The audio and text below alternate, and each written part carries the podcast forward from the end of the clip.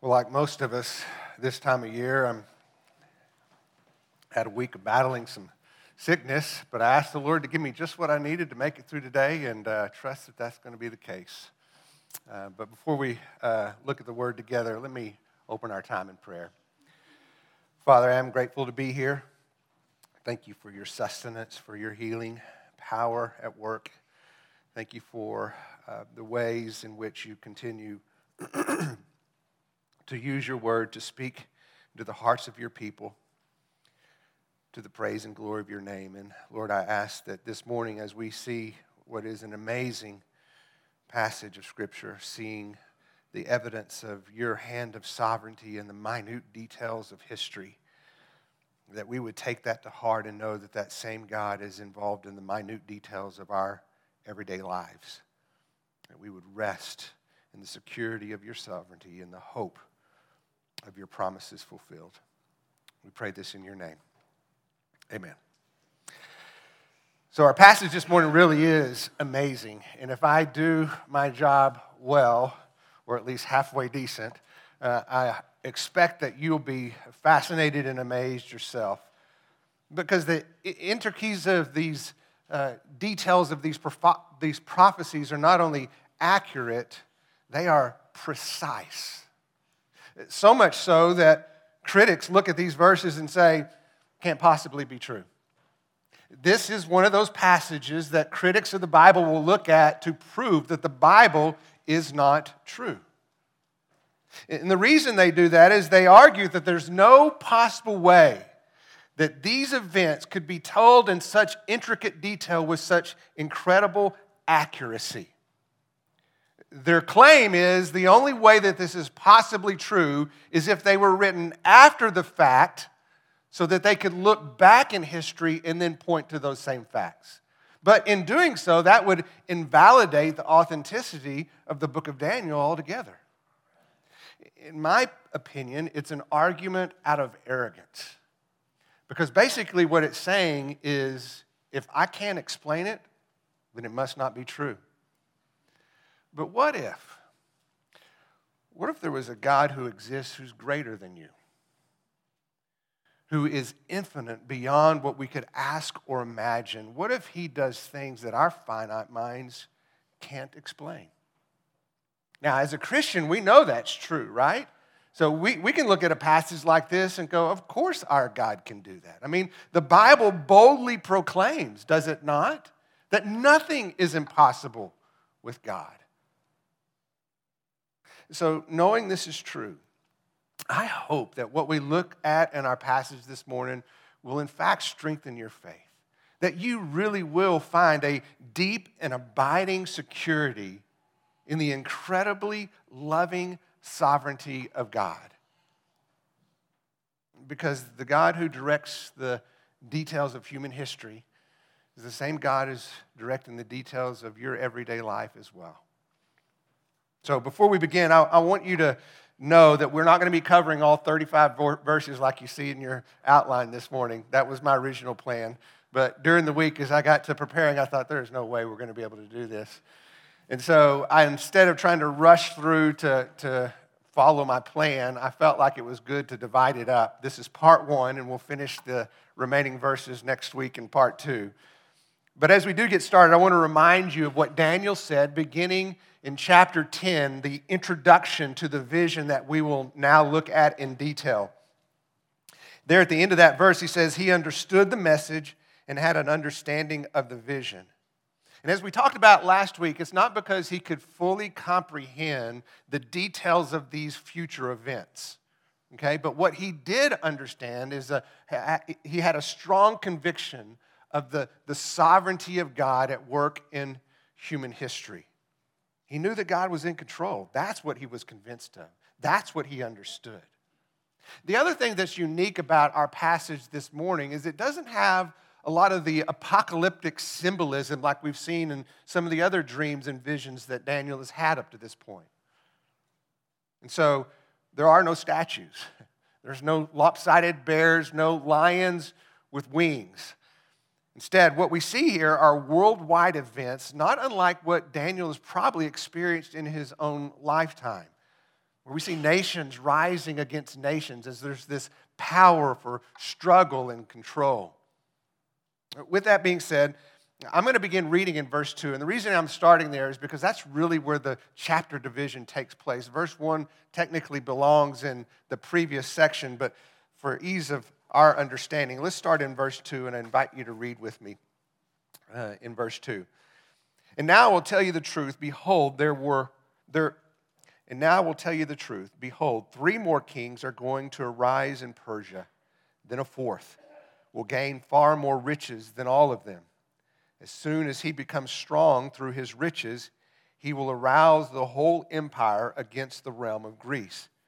And a mighty king will arise, and he will rule with great authority and do as he pleases.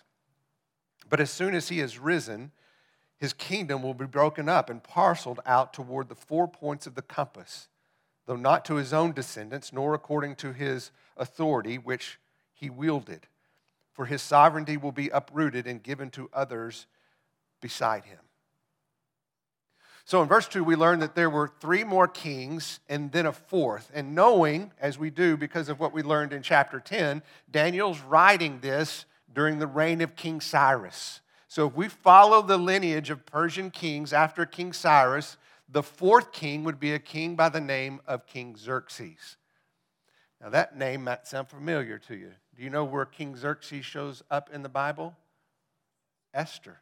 It's the same one. That's King Xerxes. The angel says that Xerxes is the one who awakens the giant. Those are my words. We'll understand why. The reason is, is that he lit, he led an, an army that was greater than any one that had been, been seen in the ancient world at that time. He, he assembled this army to confront the, the realm of Greece that was growing and strengthening with power, but to no avail. He, he didn't win. The only thing he did was stir up the animosity that would eventually become the demise of the Medo Persian Empire. Because in time, as we see in our passage, a mighty king will arise. And that king, of course, is who? Alexander the Great. Alexander the Great. Now, l- let me pause here to explain an important aspect of prophetic literature. As we read these events, we often assume that they occur in linear sequence, where one happens immediately following the previously described event, but that's often not the case. Instead, I want you to think about like standing, if you were standing on a mountain peak, okay? And let's say you're standing on a mountain peak and you're looking into the distance, seeing the peaks of other mountains that are close together. Now, they may appear to be close together, but you know that there's a lot of distance in between those two peaks, right? Well, it's the same idea here. Even though we see these prophetic events in sequence very often, there is space in between them. And I'll point that out as we go. In fact, one of them occurs right here with King Xerxes. Because as we see in our passage, the events of his life are described immediately followed by the rise of this king, Alexander the Great.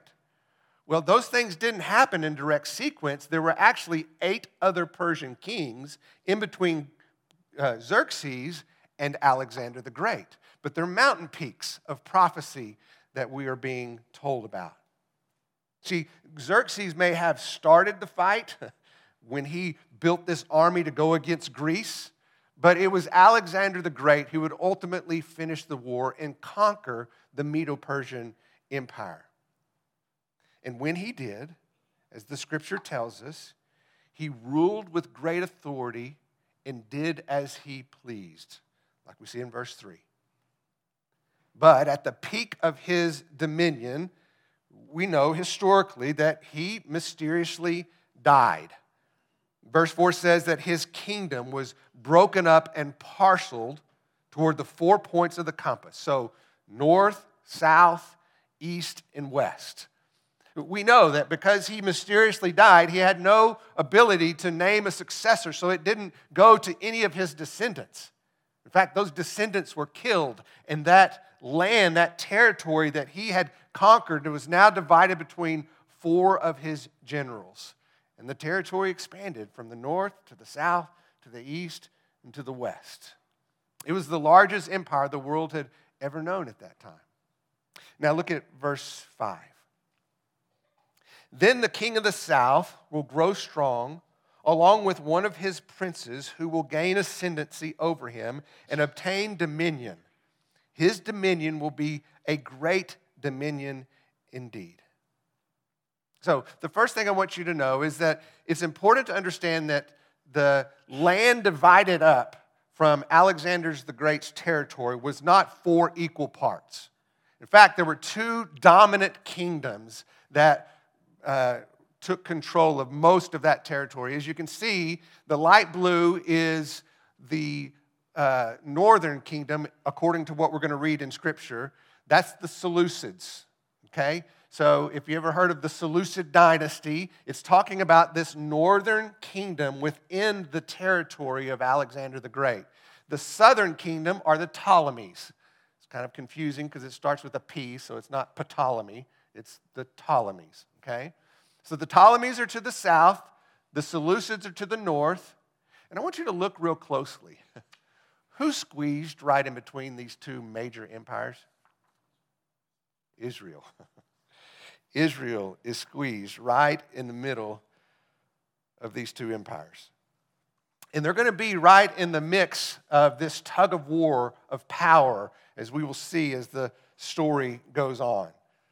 Verse 5 says that the king of the south will grow strong. remember, who was the king of the south? Ptolemy, right? It was the Ptolemy dynasty. There was several that fall into that family lineage, but it began with King Ptolemy. We know that he was powerful because the Egypt was a very powerful uh, country within the, the ancient world. And that continued during this time. But it also says that there was someone, a prince, it's described, who was under Ptolemy, who will ascend and gain dominion. It says that his territory will be expansive, which you could see if you remember from the picture, that northern kingdom was huge, wasn't it? So that was true. The king of the north, as we already said, was Seleucid. What we need to understand here, according to what we're reading in Scripture, we can base historically on the fact that we know that formerly a lieutenant under Ptolemy was Seleucid. So he was a prince underneath Ptolemy in Alexander the Great's army. But then he grew to be bigger than the one he had once served by becoming the king of the northern kingdom. And he had grown to be superior to the one he had once served. Like verse 5 says, he gained ascendancy and his dominion will be great indeed. Now look at verse 6. After some years, they will form an alliance, and the daughter of the king of the south will come to the king of the north to carry out a peaceful arrangement.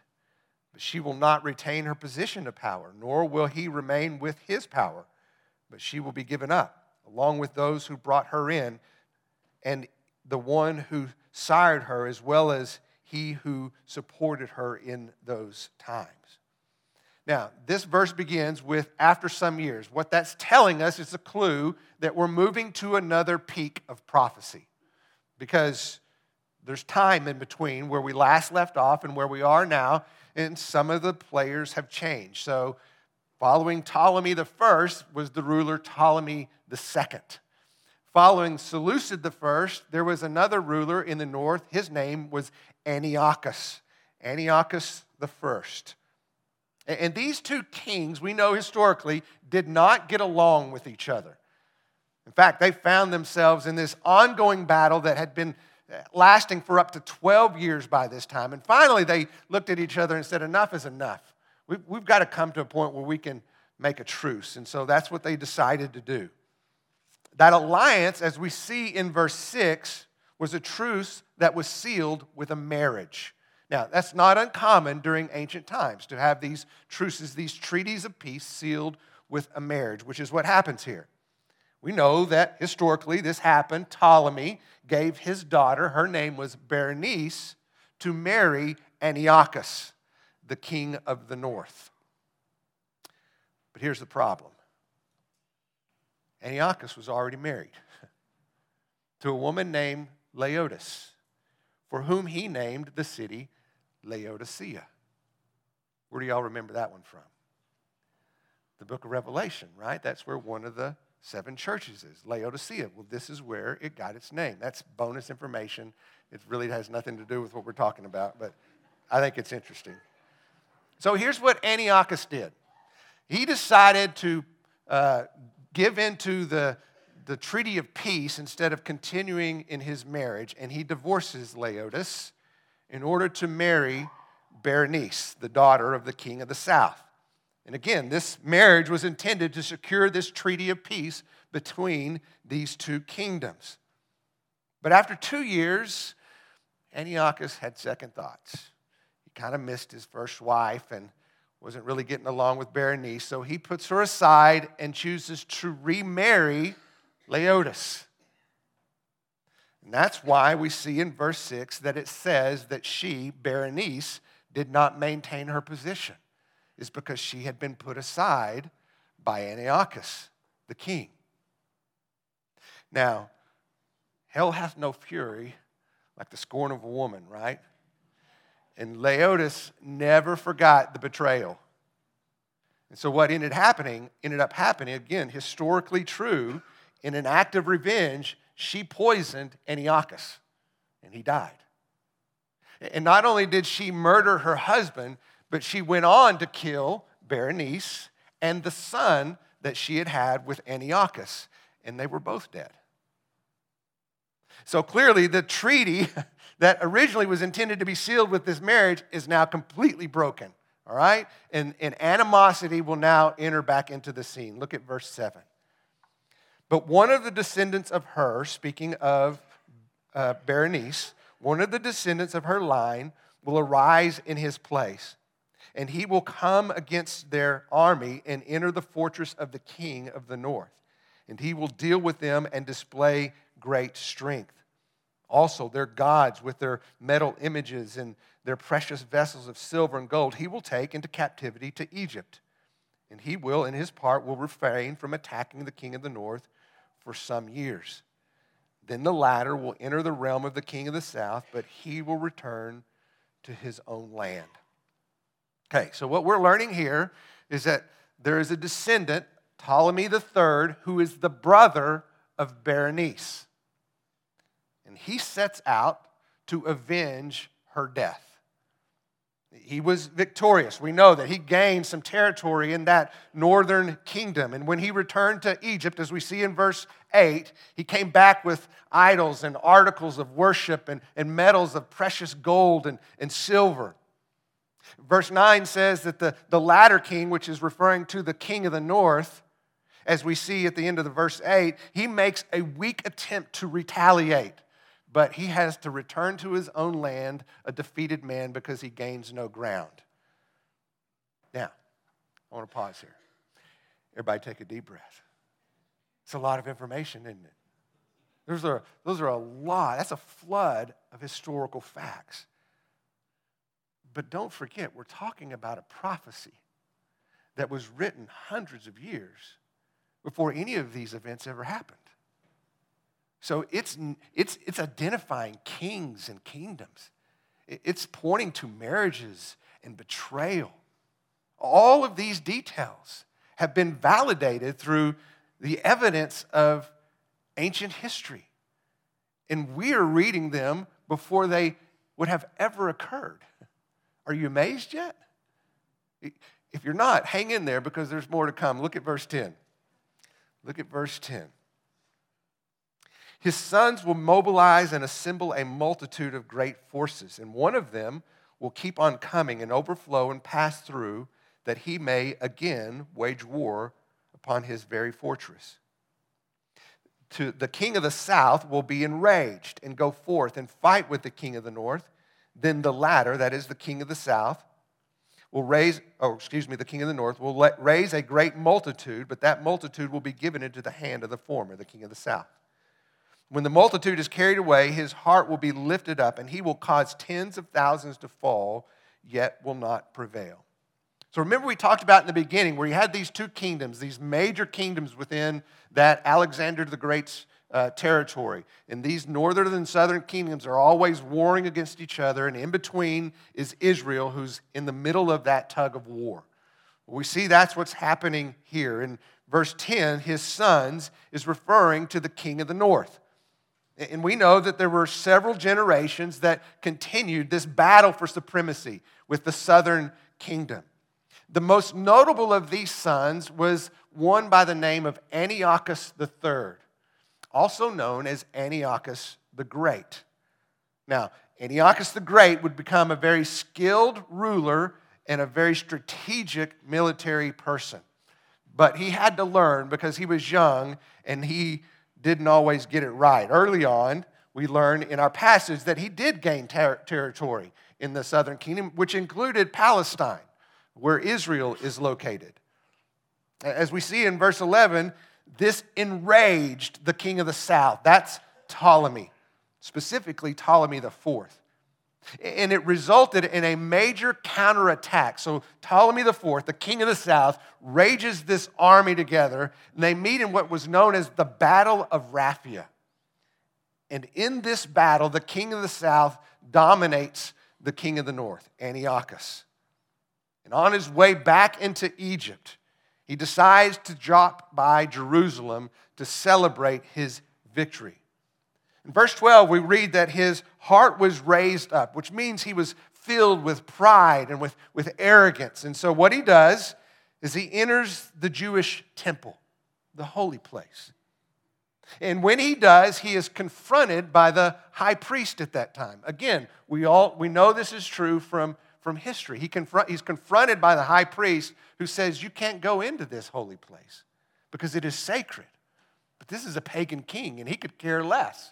And so he took great offense to this confrontation, and he turns his anger on the Jewish people, which is why we see that in our passage it says he caused tens of thousands to fall. That means that there were a number of Jews that were killed in retaliation from Ptolemy IV. But the king's anger would not prevail. This is not the end of the story. God's plan for his people would continue. Look at verse 13. For the king of the north will again raise a great multitude than the former. So this is speaking of Antiochus III. And after an interval of some years, he will press on with a great army and much equipment. Now, in those times, many will raise up against the king of the south. The violent ones among your people will also lift themselves up in order to fulfill the vision, but they will fall down. And then the king of the north will come, cast a siege ramp, and capture the well fortified city. And the forces of the south will not stand their ground, not even their choicest troops, for there will be no strength to make a stand. But he will come against him and will do as he pleases, and no one will be able to withstand him. And he will stay for a time in the beautiful land with destruction in his hand. It goes on in verse 17 He will set his face to come with power of his whole kingdom, bringing with him a proposal of peace which he will put into effect. He will also give him the daughter of women to ruin it, but she will not take a stand for him or be on his side. Then he will turn his face to the coastlands and capture many, but a commander will put a stop to his scorn against him. Moreover, he will repay him for his scorn. So he will turn his face and turn toward fortresses of his own land, but he will stumble and fall and found, be found no more. Then, in his place, will arise one who will send an oppressor through the jewel of his kingdom. Yet, without, within a few days, he will be shattered, though not in anger nor in battle. Okay, so a lot of details here. In verse 13, we leap to another peak because there's about 14 year gap between where the last event happened and what's being described in verse 13. Some people are the same, like Antiochus the Great is still king of the north. And so what we learn here is that Antiochus the Great, remember, he failed early on but learned from his mistakes. And so now he's formed another army. It's a greater army than the one he's had before, and he's going to war against the king of the south. He may have been beaten at the Battle of Raphia, but he has learned from his mistakes. And one of the things that he does to gain strength is he formed alliances with other nations. That's why it says that there were others who joined him who came against the king of the south. In verse 14, it says, the angel says, Some violent ones of your people will rise up. Now, since this angel, who's giving the details of this prophetic vision, is talking to Daniel, we know that your people is referring to the Jews. And historically, we know that there was a small Jewish contingent that rose up against Antiochus as he made his way into the kingdom of the south. But as you can imagine, it didn't last very long because his army was overpowering and massive. So he just continues on through Jerusalem on his way into the southern kingdom. He continued his campaign, and this time he was very successful. As we see in verse 15, he laid siege to some of Egypt's strongest strongholds. And the southern kingdom could not make a stand, even with their choicest troops. So the same men who were victorious in the past now can't stand against Antiochus during this battle. So Antiochus expands his territory, included, as we see in our passage, the beautiful land, which is referring to Israel. And finally, reaching a point where he's ready to make peace. We see that in verse 17. Like we've seen before, this treaty, this peace treaty, was ratified through a marriage. It was ratified through a marriage. And so when he did this, Antiochus gives his daughter to the king of the south in return for peace. But we need to understand that there's always these little angles and ploys that are taking place. Antiochus had an agreement with his daughter that she would go in really as a spy. And he would, she would enter into this marriage with the king of the south, but he was going to use that relationship to ultimately ruin him. That's what it says in our passage. He was going to bring ruin to the king of the south through his daughter who was given to him in marriage. But here's the problem she did not comply. She was a woman of her own means and decided that she would not stand with her father. Her daughter's name was Cleopatra. Now, it's not the one you may be thinking of. She is Cleopatra the first the first in a long line of Egyptian princes, uh, uh, Egyptian princes of the Nile. Uh, uh Cleopatra the seventh is the one that is most famous. She's the one who had the love affair with Julius Caesar, went on to marry Mark Antony, and there are movies written about her, and you know her story. That's Cleopatra. But this is one of her foremothers, I guess you would say, Cleopatra the first. Here's another interesting fact. Again, this is bonus material. I hope you're finding this interesting because I think it's fascinating, all right? So, this marriage between Cleopatra and this king of the south had a, an, an incredible ceremony attached to it. Okay? They made a big deal out of this. They paraded him through the streets. They coronated him as king at the end. And all of these events are recorded historically in three different languages on the same tablet. That stone, when these events were recorded, was discovered in the 1800s, and it became an incredibly important tool in deciphering ancient languages, especially Egyptian hieroglyphics, which are just symbols. And nobody had any idea what that meant until this stone was found. That stone is the Rosetta Stone. And now you know the rest of the story. So, back to our story. Since his original plan backfired, Antiochus turned his face to the coastlands, as we see in verse 18.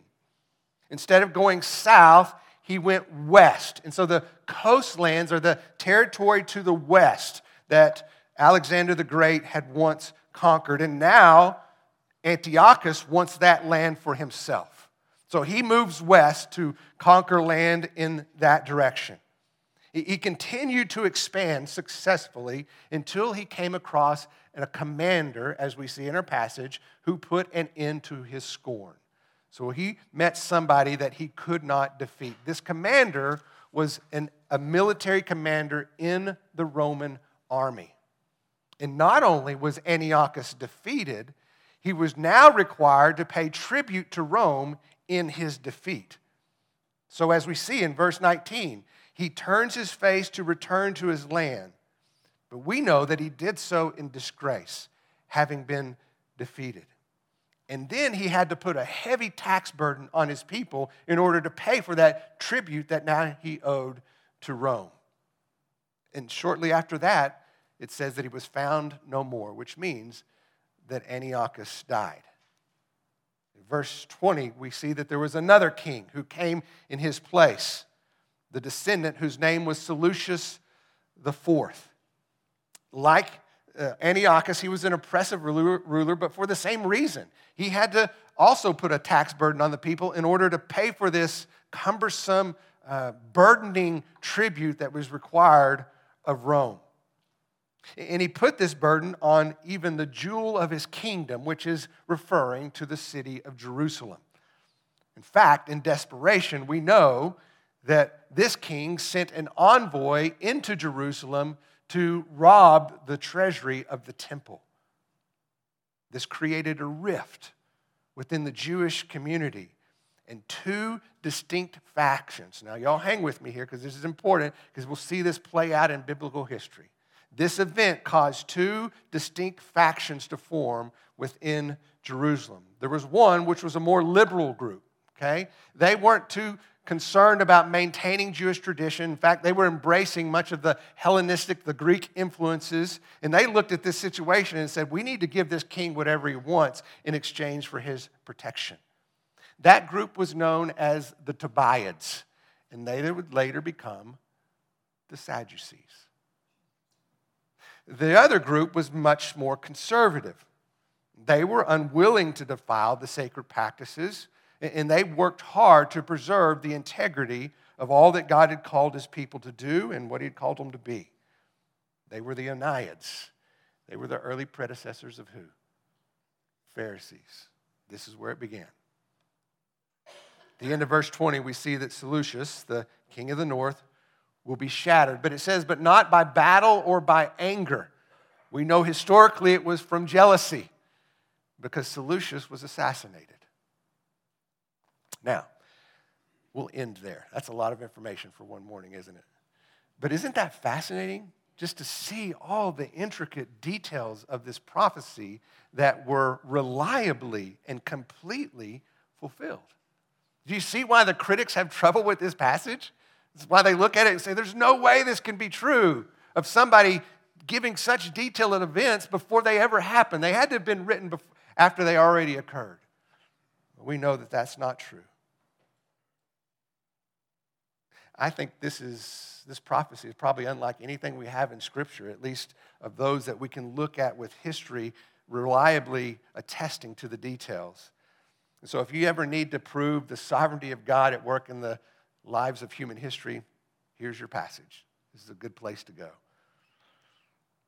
But it's important to not only be amazed, but to also be comforted.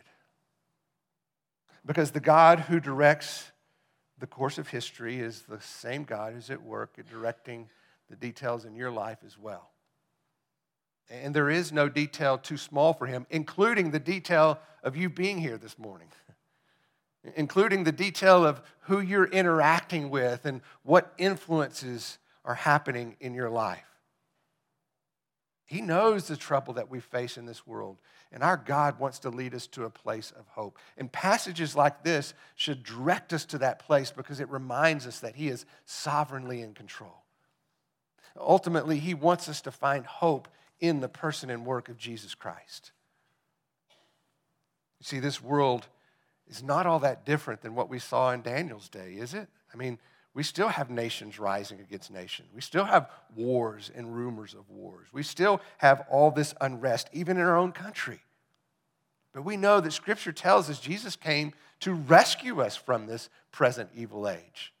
Colossians chapter 1 verse 13 says, "For he rescued us from the domain of darkness and transferred us into the kingdom of his beloved son, in whom we have redemption, the forgiveness of sins." Everything God has done in the events of human history is intended to point us to the person and work of Jesus Christ. That's our rescue. Passages like we looked at today are not just there to impress us, they're there to convince us that God is in control and He is faithful to fulfill His promises. Because of His sovereignty, we can be certain that everything He says is absolutely true including 1 John 5:11 where he says God has given us eternal life. And that life is in his son. I said at the beginning that I, I hope passages like this help strengthen your faith. I hope you find deep and abiding security within the undeniable sovereignty of God. Because the God of this world, who directs the details of human history, is the same God who is at work in our individual lives, the same God who brought forth his Son as a sacrifice for our sins. And every detail of human history is intended to point to that promise fulfilled in him. So this week, I want to encourage you to look at a passage and just spend some time meditating on it. It's in uh, Isaiah uh, chapter 46, verses 9 and 10. I'm going to read it to you now, but write that down Isaiah 46, 9 and 10. And I'd encourage you just to spend some time looking through the passage this week. It says this Remember the former things long past, for I am God, and there is no other. I am God, and there is no one like me, declaring the end from the beginning, and from ancient times things which have not been done, saying, my purpose will be established, and I will accomplish all my good pleasure. This is not only true of God's work in the world and in the details of human history, but it's in, true in our lives as well. So let's remember that as we go to the Lord in prayer. Father, thank you for the truth of this amazing passage. I do pray that we don't get lost in too many of the details to see the one who orchestrated them all the one who said that these things were going to occur. And now we can look at history and see that every one of them were fulfilled from kings to kingdoms to marriages to betrayal to assassinations. All of the things that you said would come to pass have been as exactly as you said they would be. And Lord, I just hope that having looked at this passage to see the fulfillment of your promises in the past, that we would have great confidence in the assurance of hope of the fulfillment of your promises yet future. The things that are still yet to come that you've promised will take place. And that we can put our trust in you, the one who fulfills them. We pray this in your name. Amen. Please stand. Let's sing together. Well, I know for me personally, this was one of the more challenging but fulfilling passages I've ever studied for. I'm not sure what it was like to listen to, but it is fascinating because I took the Bible and looked at the events that were being described, and I took a history book and looked at what happened in history. And I said, okay, this is what it says. And I looked over and it says, oh, well, that's exactly what happened. And this is what it says. Oh, and that's exactly what happened. It's really, truly fascinating. But, but I, I want to remind you again not to get too lost in how incredible these details details are that have in fact unfolded. But just remember that this was a prophecy spoken to Daniel through an angel sent by God who gave him the very details of events hundreds of years before they ever occurred. And he's doing that to ensure the understanding for you and I to know that he is sovereignly in control, that he is faithful to fulfill his promises from the very beginning until the very end and we can rest in the sovereignty of a loving God. And that's why this is important. Does that make sense? So, as you go throughout your week, be amazed as you continue to see his hand at work even today. Amen? Amen. Have a great day.